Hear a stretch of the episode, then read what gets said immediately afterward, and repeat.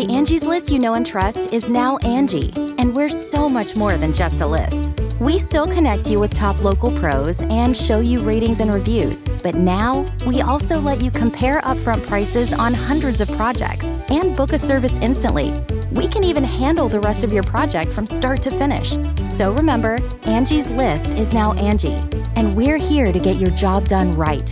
Get started at Angie.com. That's A N G I, or download the app today.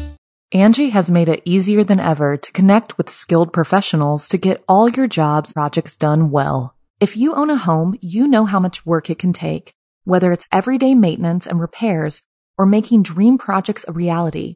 It can be hard just to know where to start, but now all you need to do is Angie that and find a skilled local pro who will deliver the quality and expertise you need. Angie has over 20 years of home service experience and they've combined it with new tools to simplify the whole process. Bring them your project online or with the Angie app, answer a few questions and Angie can handle the rest from start to finish or help you compare quotes from multiple pros and connect instantly, which means you can take care of just about any home project in just a few taps. Because when it comes to getting the most out of your home, you can do this when you Angie that. Download the free Angie mobile app today or visit Angie.com. That's A-N-G-I dot com. Well, hey, good to see you, friend. I had a feeling you'd come out tonight. It is a nice night after all.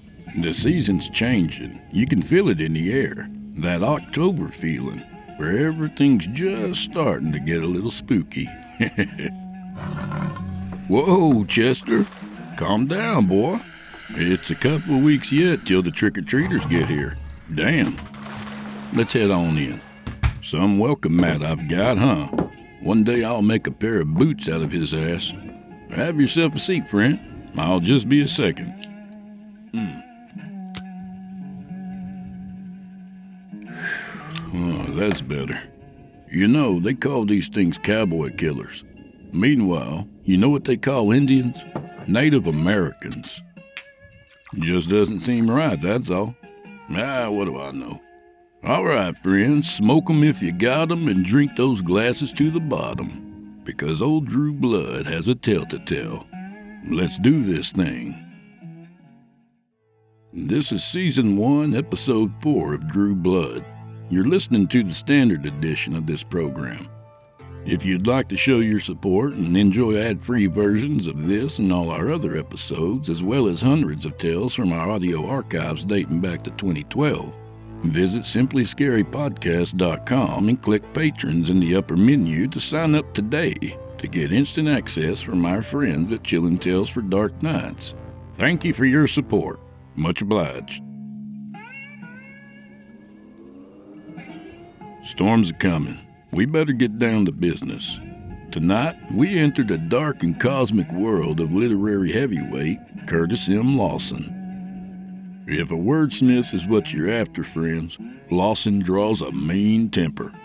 This story is set in the lore of his excellent novel, The Devoured, in which Norse and Native American mythology bring the devouring gods to the Old West. Shit, you thought cowboy killers were dangerous. In this story, we'll meet an evil innkeeper running a house of horrors in the town of Winter's End. But proprietor Jake Albert never checked the zoning laws for such a business, and cursed land can make a shaky foundation. From author Curtis M. Lawson, I give you The Labyrinth of Winter's End.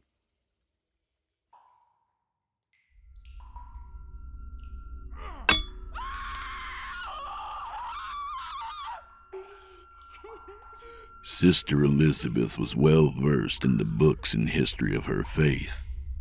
She knew that the American interpretation of hell, the lakes of fire and fields of tortured souls, was more in line with the imaginations of Milton and Dante than with the truth of her religion.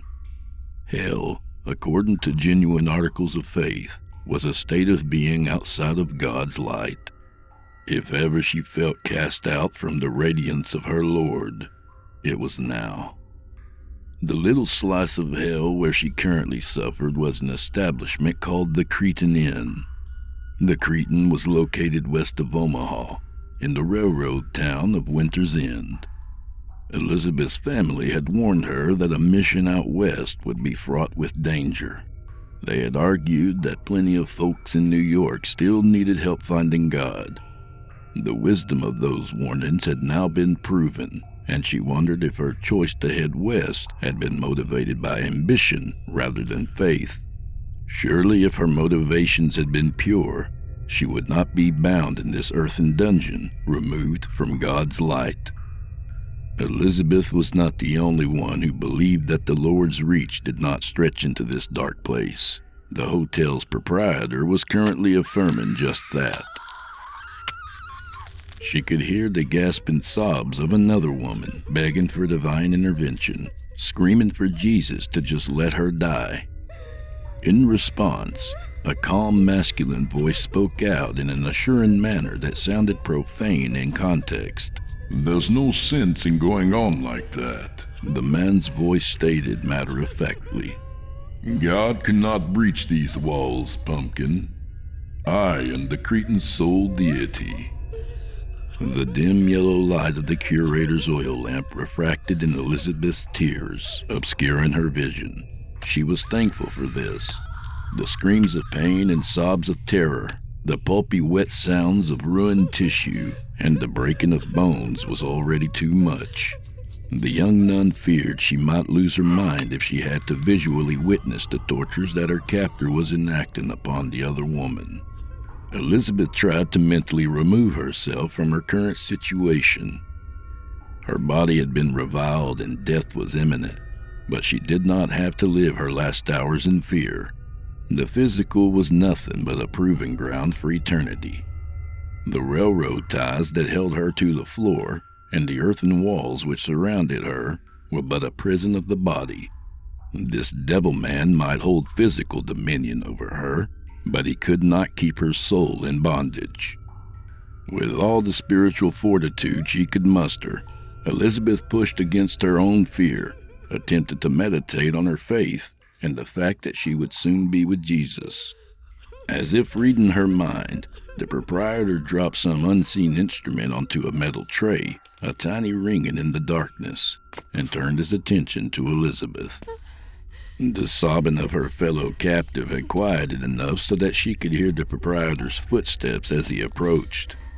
Her eyes were shut tight, but the yellow light of the oil lamp was becoming more powerful, piercing through the veil of flesh and blood vessels which separated her mind from reality. Don't think I've forgotten you, sister. I see you coming to terms with death and praying for your immortal soul. But your concerns are misplaced. His words were perfectly enunciated and overflowing with hubris. That soft, meaty husk that I've so generously deflowered will leave this place, albeit a bit worse for wear. But your spirit, the pain and joys and passions that make your essence up, shall remain in these walls. No heavenly father can snatch you from my dungeon. This I promise. The oil lamp was close to her face now, she could feel its heat just as she could smell the gore on the man who held it. The devil in man's skin was kneeling down beside where she lay, staked to the floor. A sticky, wet hand stroked her face gently, like a lover's caress. The sensation was vulgar and brought bile into the nun's throat. A moment later, despite her best efforts to remain strong, Elizabeth was openly weeping. Rest, sister, I'll be back for you tomorrow. Elizabeth's eyes shot open and momentarily stunned her captor with the anger and fear with which they burned. No! She screamed as loud as she could. You finish this now! Don't you leave me down here! The innkeeper took a step back and laughed to himself. oh, but I do whatever I choose, sister. Without another word, he walked away, taking the dim light of the lantern with him. Elizabeth screamed incomprehensible curses at the man as he opened a heavy door at the far end of the basement. He ignored her cries and crossed the threshold between one circle of hell and another. A moment later, the door closed with a loud thud and all light vanished. After minutes of sobbing, Elizabeth laid quiet, growing stoic in her pain and fear. Her hands and feet were in agony from the railroad spikes that pinned her to the ground in the shape of an X. Worse than fire in her nerves were the sounds in the darkness. The other woman moaned as she slowly died of blood loss and trauma. Then came the squeaking sound of curious rats investigating the darkness for an easy meal. Elizabeth wondered if the rodents would eat her alive before the innkeeper made his return.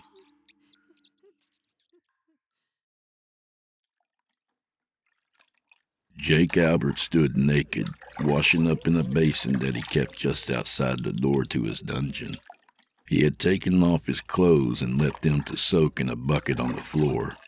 This never got them terribly clean, but it was not as if they were his Sunday best.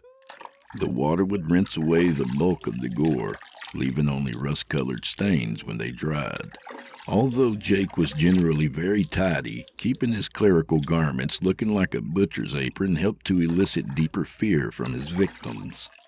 Beyond the thick metal door, he could hear the muffled cries of the nun. Once upstairs, the noise would be undetectable. Like many features in the Cretan Inn, named for the mythical labyrinth, he had designed the dungeon and the passageway leading to it himself.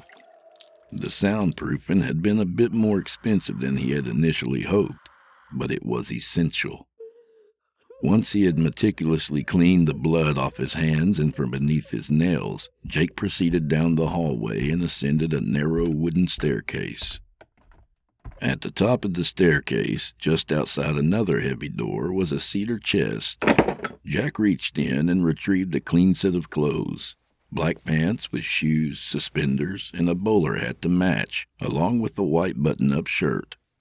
There was a full length mirror mounted on the wall above the chest.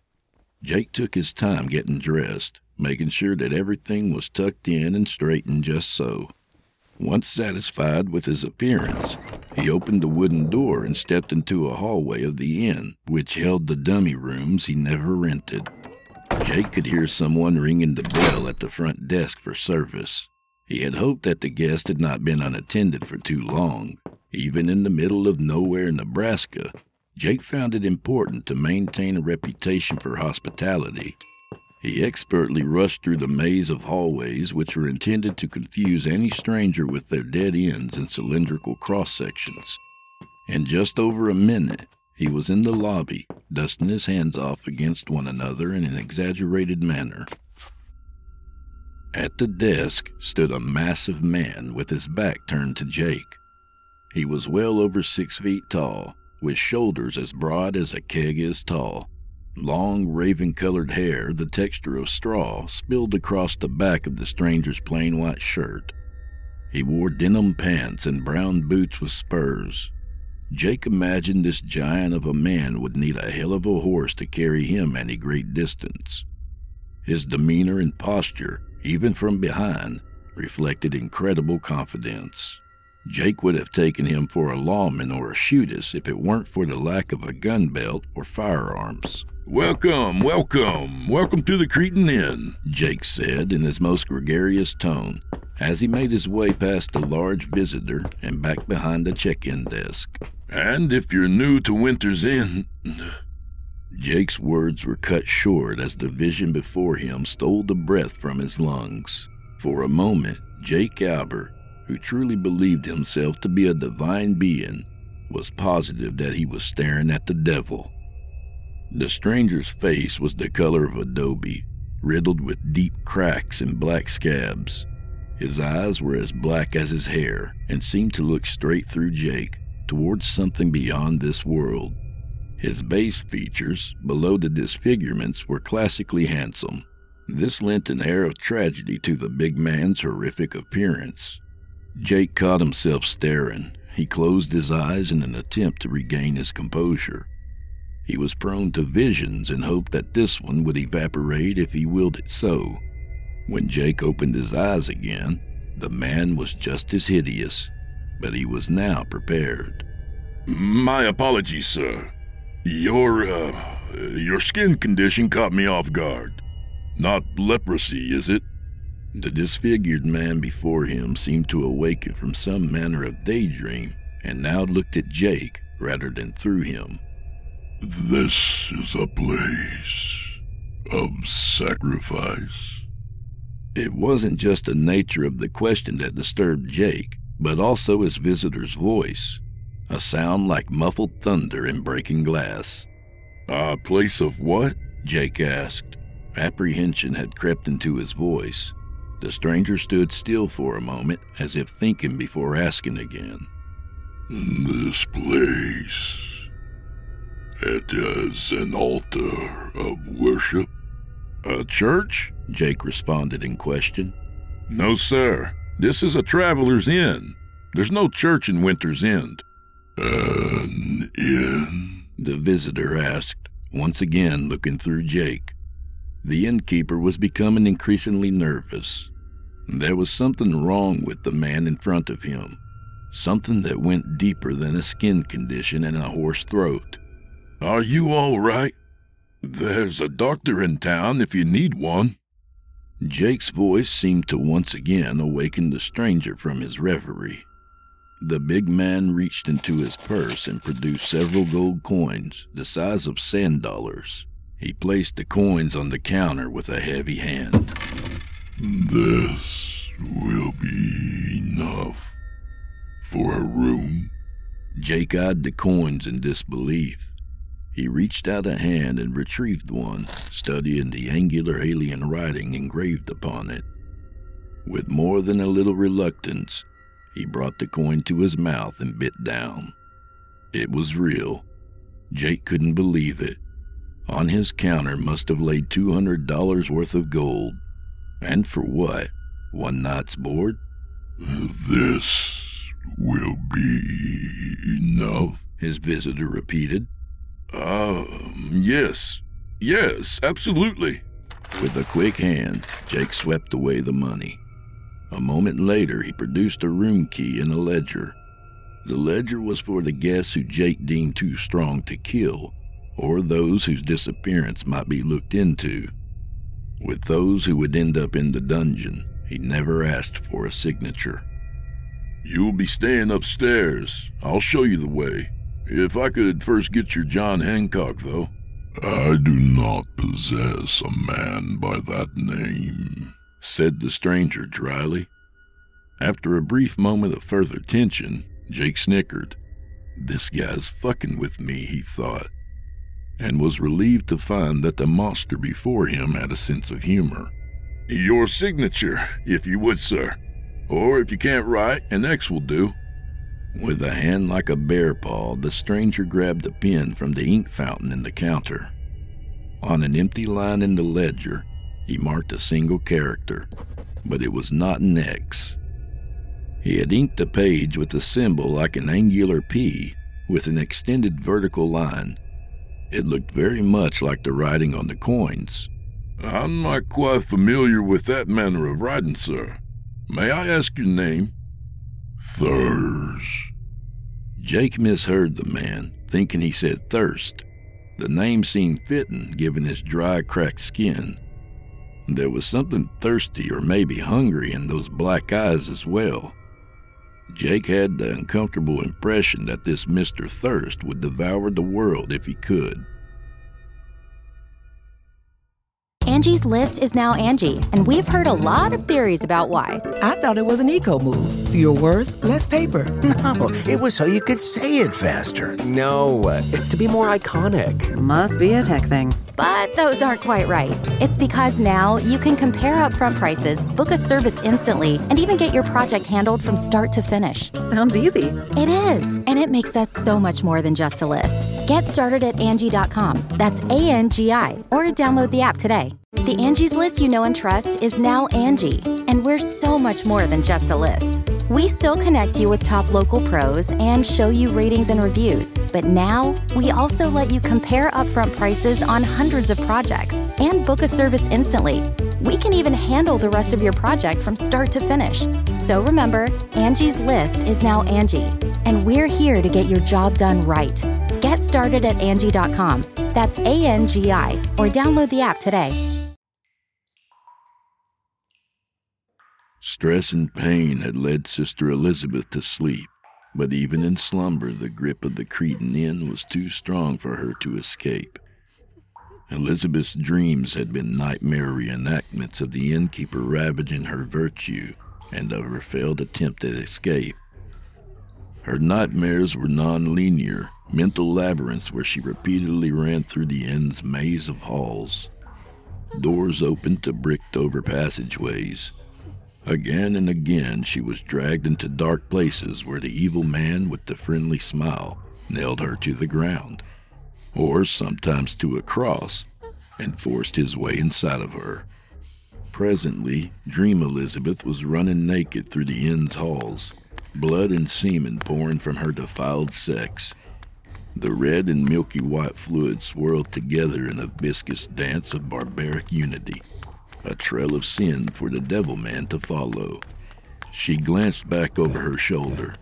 She could not see her pursuer, but she could hear him, sniffing and snorting like a wild pig tracking down a scent. Elizabeth came to a cross section in the hallway where she could turn left or right. First, she cast her glance to the right. At the end of the hall was a massive oak door carved with a relief of Christ dying on the cross. The relief was not a static image. The carved depiction of her Lord writhed upon the cross set in the wood. Amber sap dripped from its stigmata. It wailed out in imitation of the true Christ's passion in the form of creaking wood. With little thought and no control of her dreamscape avatar, the young nun turned to see what was down the other corridor. This hall also ended in a huge oak door. Like the other door, a living image moved across the wood. There was something different in the tone of the second relief. The central figure was still a cellulose savior, but it did not suffer on the edge of death. This wooden Christ stood tall but scarred and carried a flaming sword. In this image, the Messiah of Revelations rallied an army of angels and screamed a battle cry that sounded like a lightning bolt splitting an oak tree. A sound like the running of some clumsy animal caught her attention. She looked back and saw the innkeeper running toward her on all fours. The blood and semen mixture she had left behind was dripping from his nose. He caught the unholy mixture on his protruding tongue. Elizabeth raced down toward the door where Christ in his warrior king aspect marched through the microcosmic realm, held in a plane of oak. Behind her, the devil man snorted and laughed. The slapping of his hands and feet against the wooden floor echoed behind her. Up ahead, Jesus let out another thunder and scream and beckoned for his wife in the church to join him in his. The nun was faster than her aggressor. Her hand reached the doorknob. She twisted it and pushed. The door swung open effortlessly, revealing a panoramic view of the night sky with no ground in sight. Countless stars cast their glow through the shifting auroras and blackest oceans of nothingness. Cold such as Elizabeth had never felt drifted into the inn from the open door. A haze of condensation formed in the passage. Misty tendrils beckoned the nun into the nightscape. She stood momentarily dumbstruck by the beauty and awe of the cold world beyond the door. A hand grabbed her hair from behind.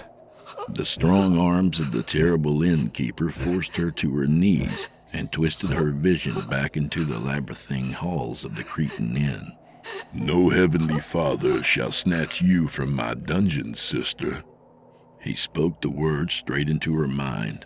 His psychic voice was proper and cultured, a striking contrast to his animalistic demeanor. Sister Elizabeth looked up at the monstrous predator and found courage despite his terrible countenance. You're right.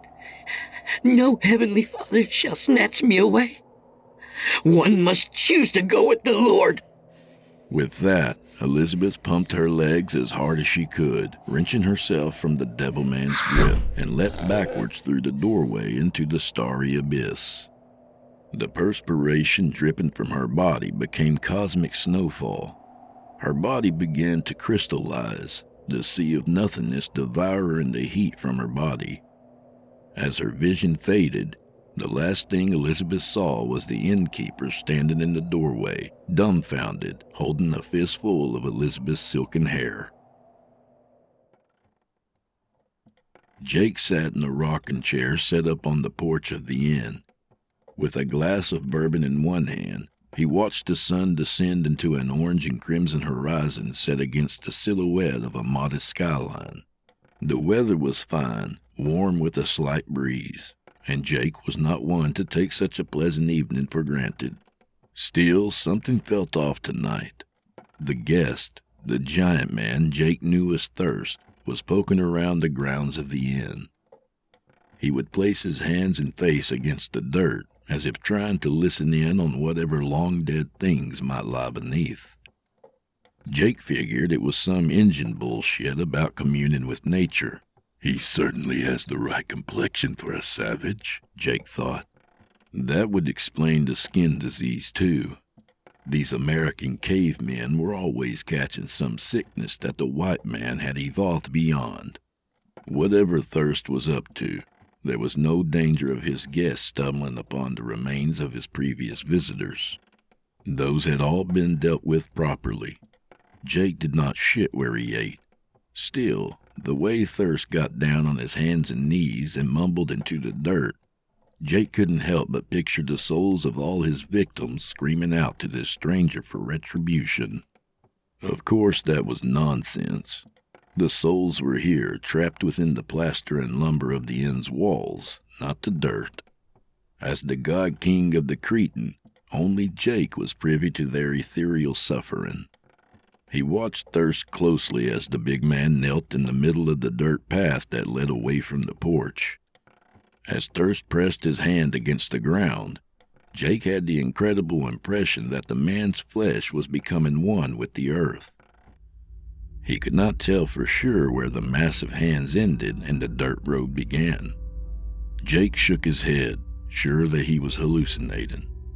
He was prone to visions, and while he was quite sure some were of a divine nature, others were no more than vivid daydreams. When he looked again, the vision had grown more bizarre. Thirst was now looking down, face to face with the dirt, in a quite literal sense. The earth below the giant had erupted into a gruesome sculpture of some deformed child's face.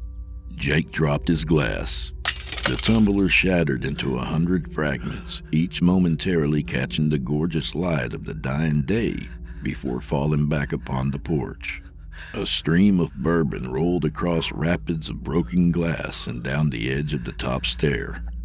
Thirst looked up at the sound of breaking glass, and the deformed infantile face melted back into the earth. The strange guest's black eyes were set upon Jake, though no expression was visible on his face. I. I think I've had enough drink for one night. I'll be retiring. If you don't mind. Thirst kept his gaze on the innkeeper, but did not reply. Jake nodded and walked backwards into the Cretan. You just ring the bell if you need anything at all, Mr. Thirst. The Cretan's proprietor had laid down for an early night's sleep just after sunset, but slumber did not come easily. He lay naked and comfortable as he did every night, but his mind was restless. The image of his Indian guest's mockery of the face was burned into his mind. The odd angular sigil that Thurs had written in his ledger floated across his field of vision like dust in his eye. After an hour or so of chastened slumber, Jake wheeled himself to focus on more pleasant thoughts his captives in the basement. The older woman, the one who'd been traveling west to find work after her husband was taken by Confederate cannon, was surely dead by now. He had left her to bleed to death, and he reckoned it should not have taken long. He hoped her suffering had been prolonged enough to distinctly affect the nun. Sister Elizabeth was the real prize. Just the thought of her soft flesh and softer soul excited Jake's body. His manhood twitched as he revisited her pleading sobs and the moments before he forced himself inside her virtue. He'd likened himself to a crusader, smashing through the gates of some Israelite temple to lay claim upon what rightly belonged to the soldiers of the divine. He ran his hand down his own chest as he recalled how her hair had felt gripped in his fist as he dragged her down the abandoned halls of his inn. With a firm grip on his own scepter, the god king of the Cretan relived the moments when he drove each spike through Sister Elizabeth's limbs. He moaned in ecstasy, thinking of her shrill, agonized screams. Just as he approached the climax which he hoped would bring sleep, a true and audible screech pulled him out of the moment.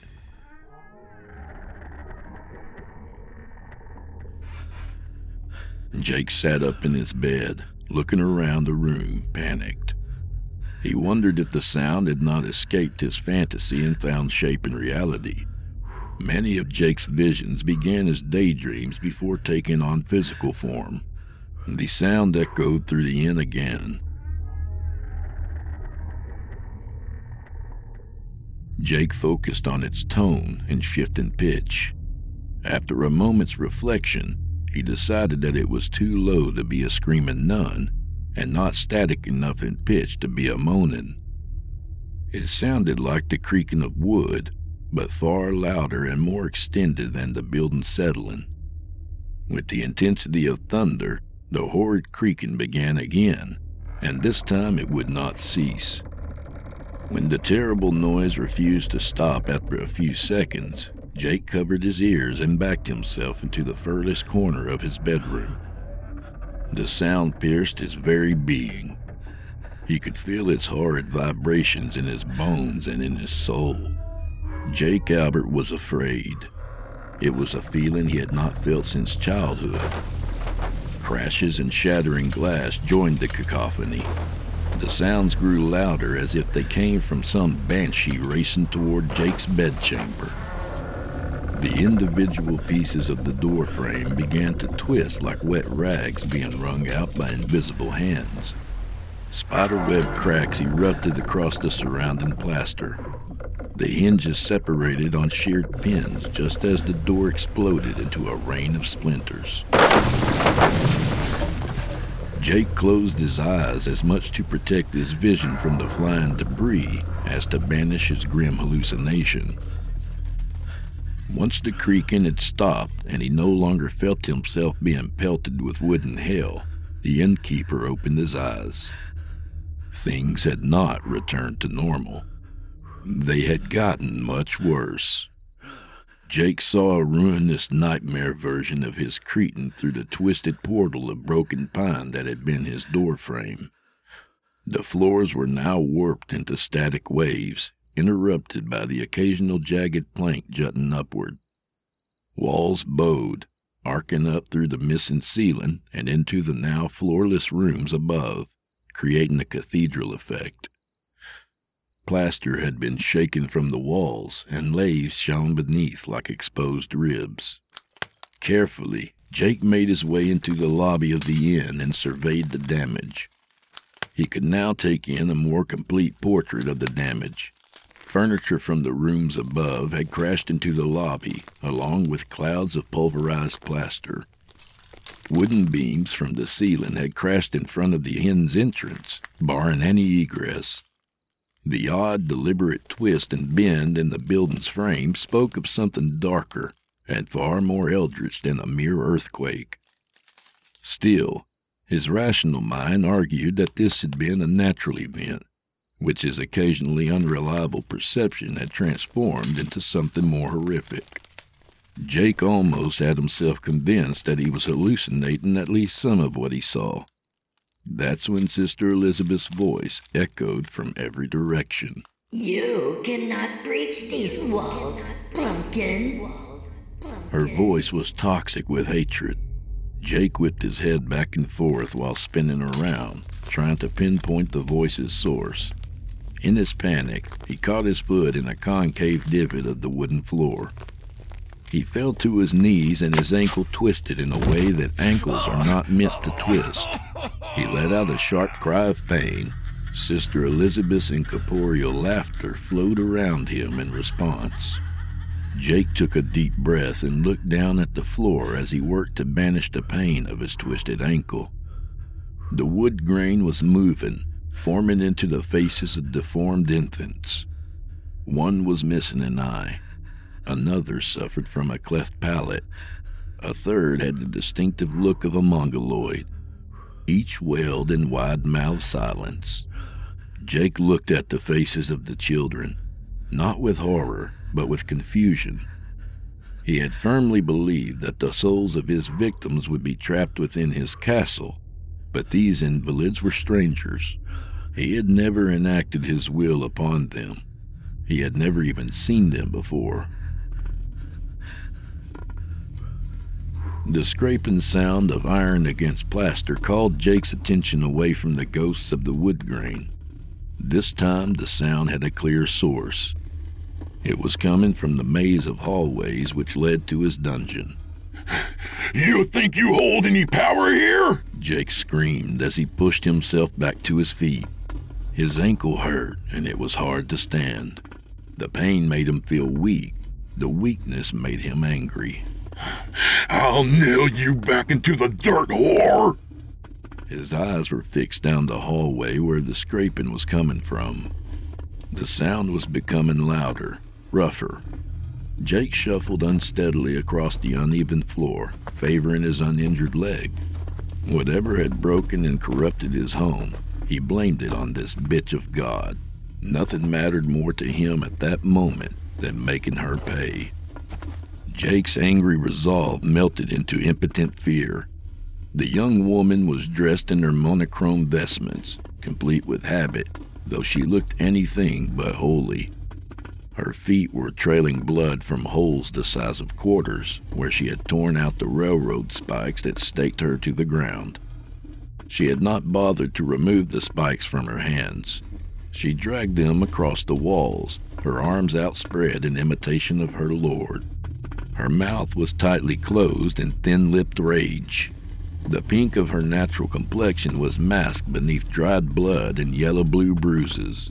Still, it barely gave Jake pause. Sister Elizabeth, despite her stigmata and ugly determination, was not the first monster to try and unnerve him. What did you do to my home, you useless quim? You did this, devil man, spoke the woman who was the image of hell. You challenged God, then invited him into your house. The sister's words made no sense to Jake. They were the ravings of a mad woman.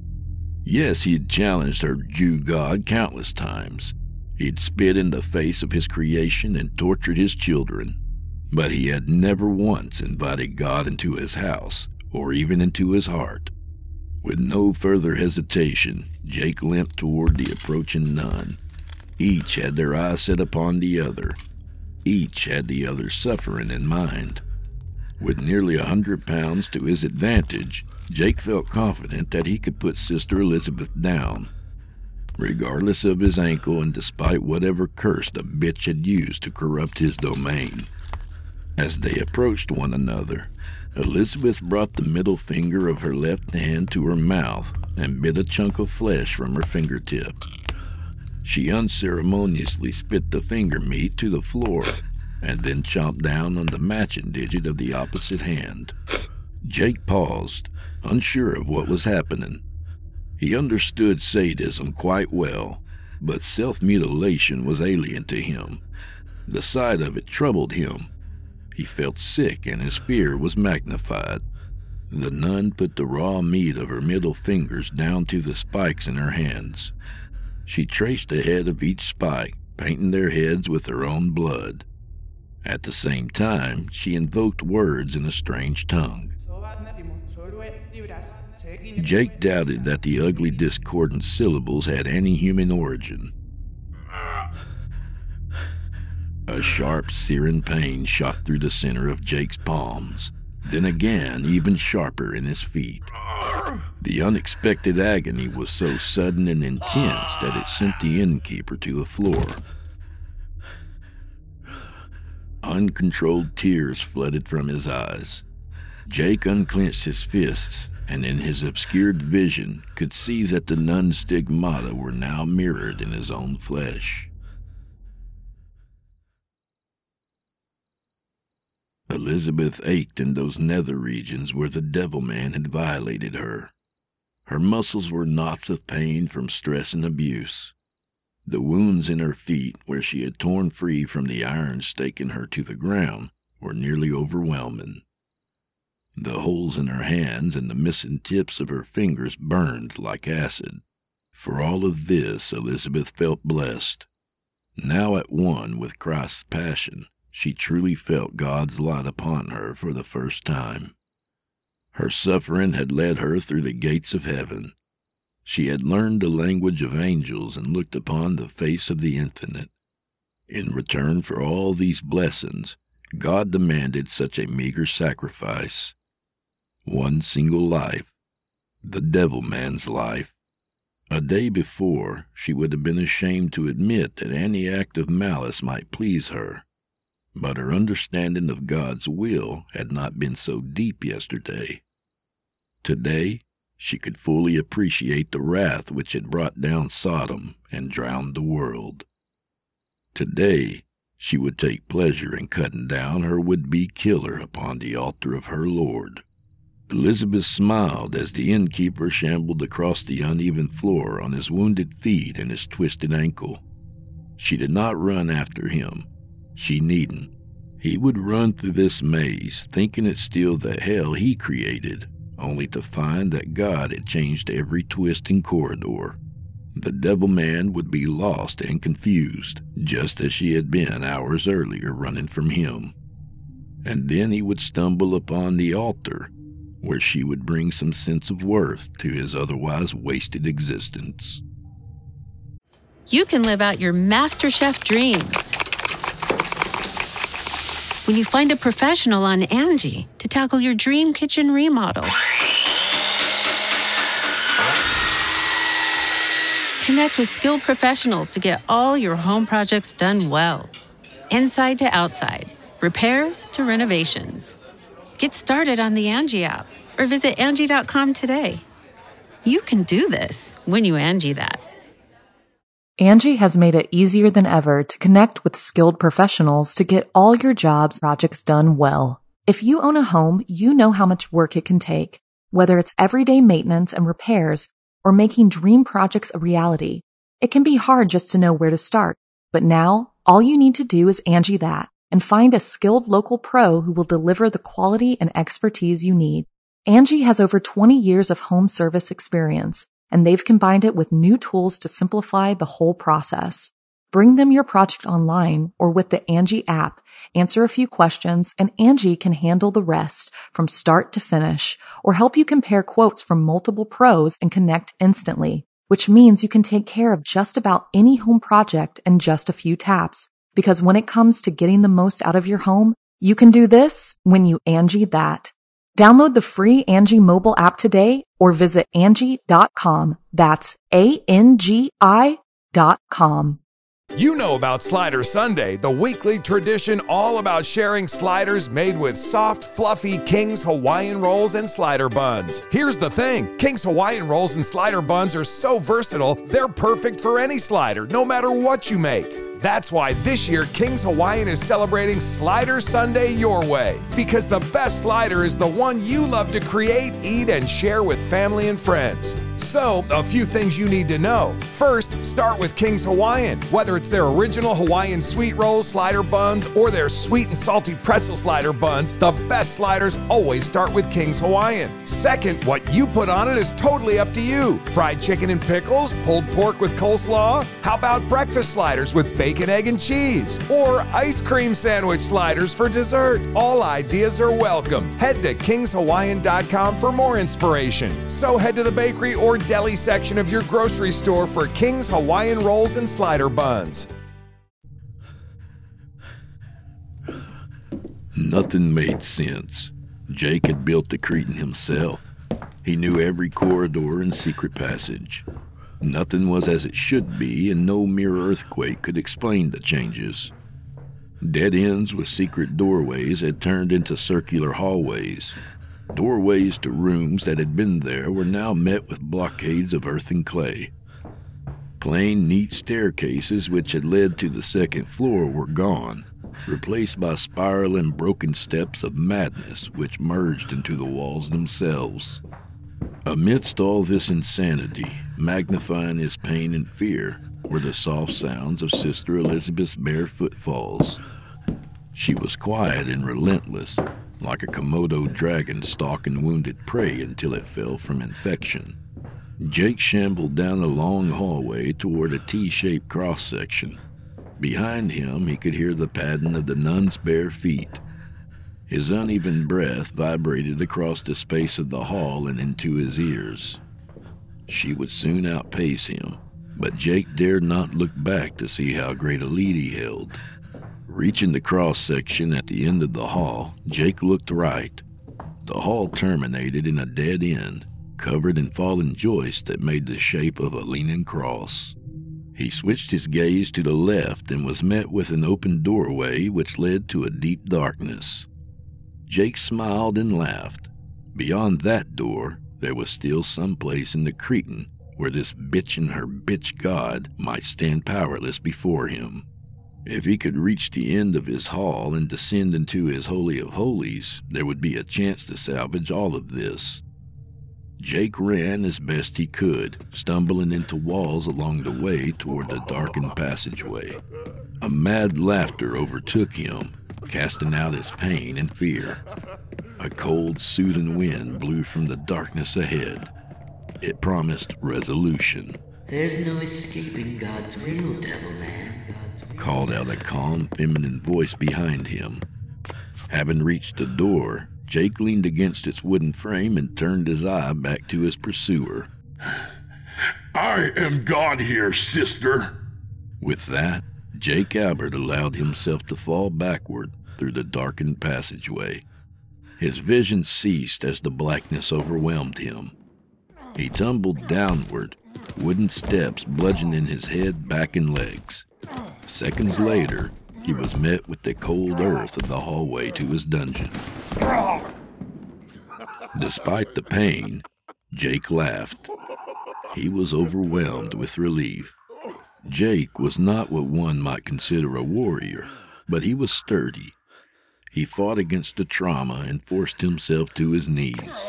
Like a wild animal, he rushed forward on all fours toward the steel door that would lead to salvation.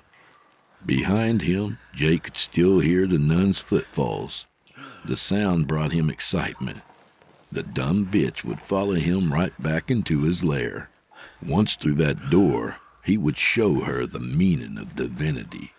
The darkness in the tunnel was absolute, and Jake smashed into the door before he'd expected. He snickered to himself and reached for the handle. The door pushed inward, and Jake fell across the threshold. The ground beneath him was cool and soothing. He could feel, or at least could imagine that he felt, energy flowing between himself and the earthen floor. Jake gathered his strength and rose to a crouched position. He was a wolf, ready to pounce. Come on, you worthless bitch, he barked into the darkness. Jake stood ready, quite sure that his grim sanctum would make the nun powerless while granting him preternatural attributes. Wide eyed, he waited for his vision to focus into superhuman clarity. He willed the pain in his hands and feet to cease, envisioning the skin around his stigmata knitting itself back together. He sniffed at the air, searching for the scent of her madness. All this was cut short as an unseen object, something long and sharp, penetrated Jake Albert's torso. The instrument slid cleanly between two ribs on his left side, puncturing his lung. Jake never saw it coming. The Cretan's proprietor gasped wildly for breath, but his lungs found only blood. He never felt the ground after losing his feet. In fact, Jake Albert swore that there was no ground beneath where he lay dying. The cool earth was gone, and his body seemed to float on a plain of blackness smeared with stars. The light from the glowing nebula below him illuminated Sister Elizabeth, who stood above him like a ghost against the dungeon walls. Her left hand was still pierced with a railroad spike. Her right showed a gaping hole spitting plumes of blood. Jake guessed with some certainty that the missing spike was the thing currently lodged in his torso. The twisted, broken face of the Indian whom he knew as Thirst materialized behind the weeping, smirking nun. Jake had been right in his unease. He looked into the cold black eyes of the hideous face. He now recognized the terrible thing held within them that had so spooked him earlier in this endless day. It was true divinity, that aspect of being which Jake had chased all his life. It sparked within the black pits of Thur's eyes. Who are you? Jake tried to speak the words aloud, but only gurgling and foaming blood escaped his mouth. Nonetheless, Thurs heard his question.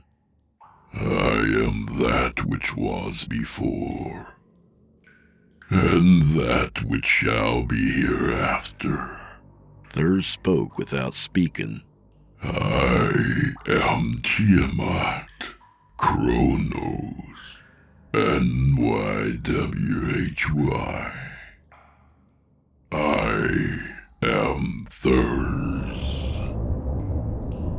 I willingly give this life upon the altar of God. Elizabeth recited the words, unaware of the conversation between Jake and Thurs. May this mortal blood act as a key to the gates of heaven. I come to her aid. What is divine in the way of the Lamb? Are we not kindred spirits? Are we not lions? You reach past your station, Jake Albert. You are an apostate and a ridiculous beast.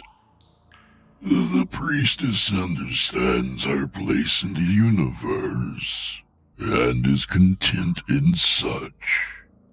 Without further argument, all that Jake Albert had been was burned away.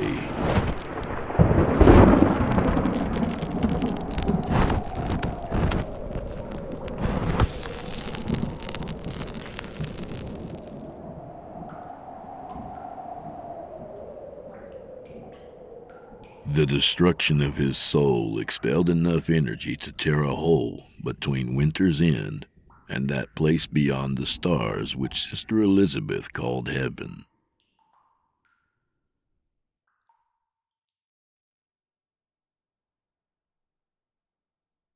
Freddie Pratchett, like many others in Winter's End, had been wary of Jake Albert and his Cretan inn. He could think of no good reason why a rich man would settle in a tract town, let alone spend enough money to build a public house the size and caliber of the Cretan. Freddie figured that the overly gregarious Mr. Albert had come out west to run from something. Maybe that something was as simple as a broken heart, though Freddie reckoned it had more to do with law or money. It usually did. On top of the strangeness of the Cretan Inn, the inn had been built on cursed land. At least that's what the natives claimed. Legend said that some ancient tribe had sacrificed unwanted children there in the days before the Cheyenne roamed the Nebraska plains. Most of the town had come out of their homes at the sound of the earthquake. Freddie was not surprised to see that it had torn through the Cretan and nothing else in Winter's End.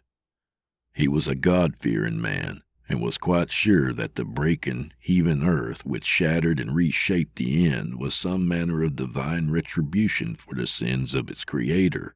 What did strike Freddy as unbelievable was the churning sea of black that replaced the ground around the end shortly after the quake.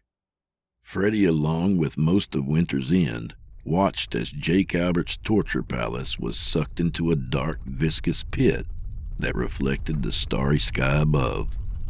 As the broken end was pulled downward, plumes of white steam rose up around it. It looked to Freddy like the hot breath of a monster bellowing forth from a cave on a winter's day. When the Cretan had completely vanished below the black, a new structure began to rise. The first detail to emerge from the pit was a simple wooden cross. Moments later, the adobe facade of a Western style mission became visible above the pit. Freddy watched in awe until the church was fully realized and the churning darkness below it reverted to mundane earth. Freddy wanted to believe the whole thing was a miracle, but the church was somehow profane in its details. Instinctively, he knew that it had no place within this realm of creation. Its dimensions were wrong and somehow disproportionate with one another. The corners met at impossible angles. To look upon the doors left one nauseated. They seemed simultaneously convex and concave. The godless and the sinners alike ran for their lives. They took to their horses and carts and coaches and never looked back. The devout, however, men like Freddie Pratchett, were held in place by the spiritual gravity of the church. The initial revulsion at its impossible nature evaporated from Freddy's mind the longer he gazed upon its unholy spires and vaults. Fear quickly gave way to fascination, and then to religious epiphany. Freddy's mind and the minds of all the faithful shattered.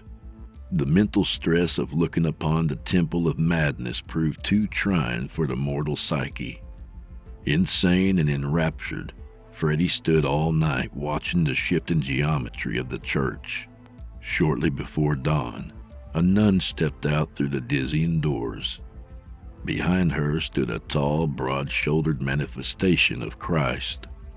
The Messiah's skin was broken from the lashes of Roman whips his eyes were black with heaven's wrath. The nun opened her mouth and spoke alien words which communicated only with the soul. The devout drew closer and listened. From Jake Albert's Temple of Apostasy, the good sister preached the lost gospels of the devouring gods to Freddie Pratchett and the whole of Winter's End.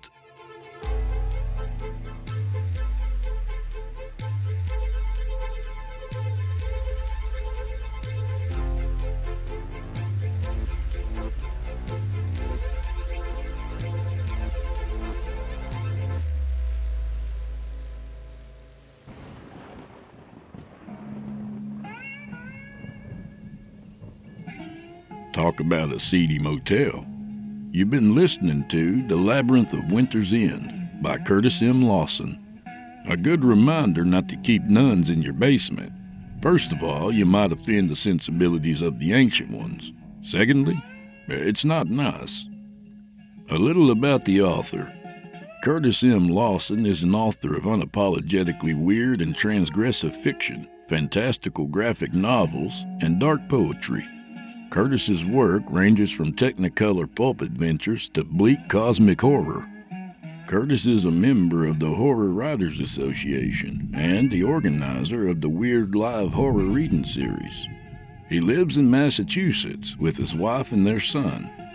If you've enjoyed this story, I highly recommend his novel, The Devoured, for which this one is a side story. It's available in Kindle, print, and audiobook, along with his many other excellent works. You can also check out his podcast, Wyrd Transmissions, spelled W Y R D Transmissions, featuring interviews with Laird Barron, Ramsey Campbell, Eerie Von, and many more. Also worth a mention, he's got a badass hardcover just out for his newest book, Devil's Night, featuring 14 tales of interconnected urban dread with full color illustrations. Available now at WeirdHousePress.com. If you've enjoyed today's program, please take a moment to stop by our iTunes page or wherever else you listen to your favorite podcasts and leave us a five star review and a kind word. It makes a huge difference and I'd appreciate it. To hear a premium ad free edition of tonight's and all of our other episodes, visit simplyscarypodcast.com today and click the patrons link in the menu at the top of the screen. You'll find yourself at chillingtalesfordarknights.com, where you can become a patron for as little as $5 per month and get access to our entire audio archive dating back to 2012, including past episodes of this program and all of our other shows, and hundreds of standalone releases, all of them ad free and available to download or stream. Thank you for your time and for supporting our sponsors. When you support our sponsors, you help support this show. If you happen to use Facebook, Twitter, Instagram, or YouTube, you can follow and subscribe to Chillin' Tales for Dark Nights there, where you'll get all of our latest updates and new releases, and have the chance to interact with us each and every week. You'll find me personally on Facebook and Twitter, as well as Instagram. Stop on by and say hi. I won't bite much. I'd also like to mention that we are accepting submissions. If you've got a story or two you'd like to be featured on this show, send it to drewbloodhorror at gmail.com. If selected, you'll get the full treatment. Well, I'm afraid this is where we part ways, at least till next time. So grab a drink for the road, check your local building codes, and remember, quarter sawn wood is less likely to warp. So until next week, friends, may the wind be at your back and may the road rise up to meet you. I'll see you all on the flip side. Meanwhile, maybe skip the motel and just sleep in the truck. Bye, y'all.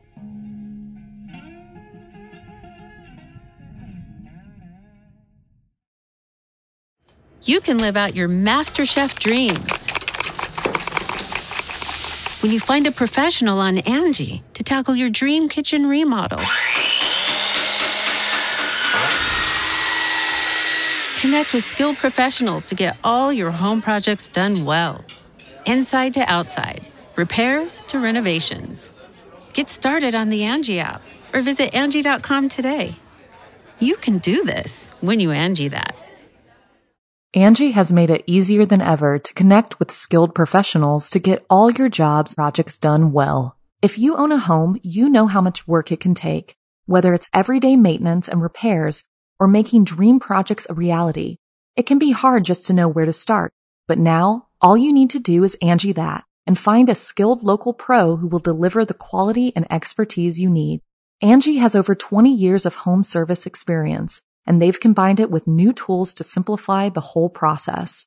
Bring them your project online or with the Angi app, answer a few questions and Angi can handle the rest from start to finish or help you compare quotes from multiple pros and connect instantly, which means you can take care of just about any home project in just a few taps. Because when it comes to getting the most out of your home, you can do this when you Angi that. Download the free Angi mobile app today or visit Angi.com. That's A-N-G-I dot com.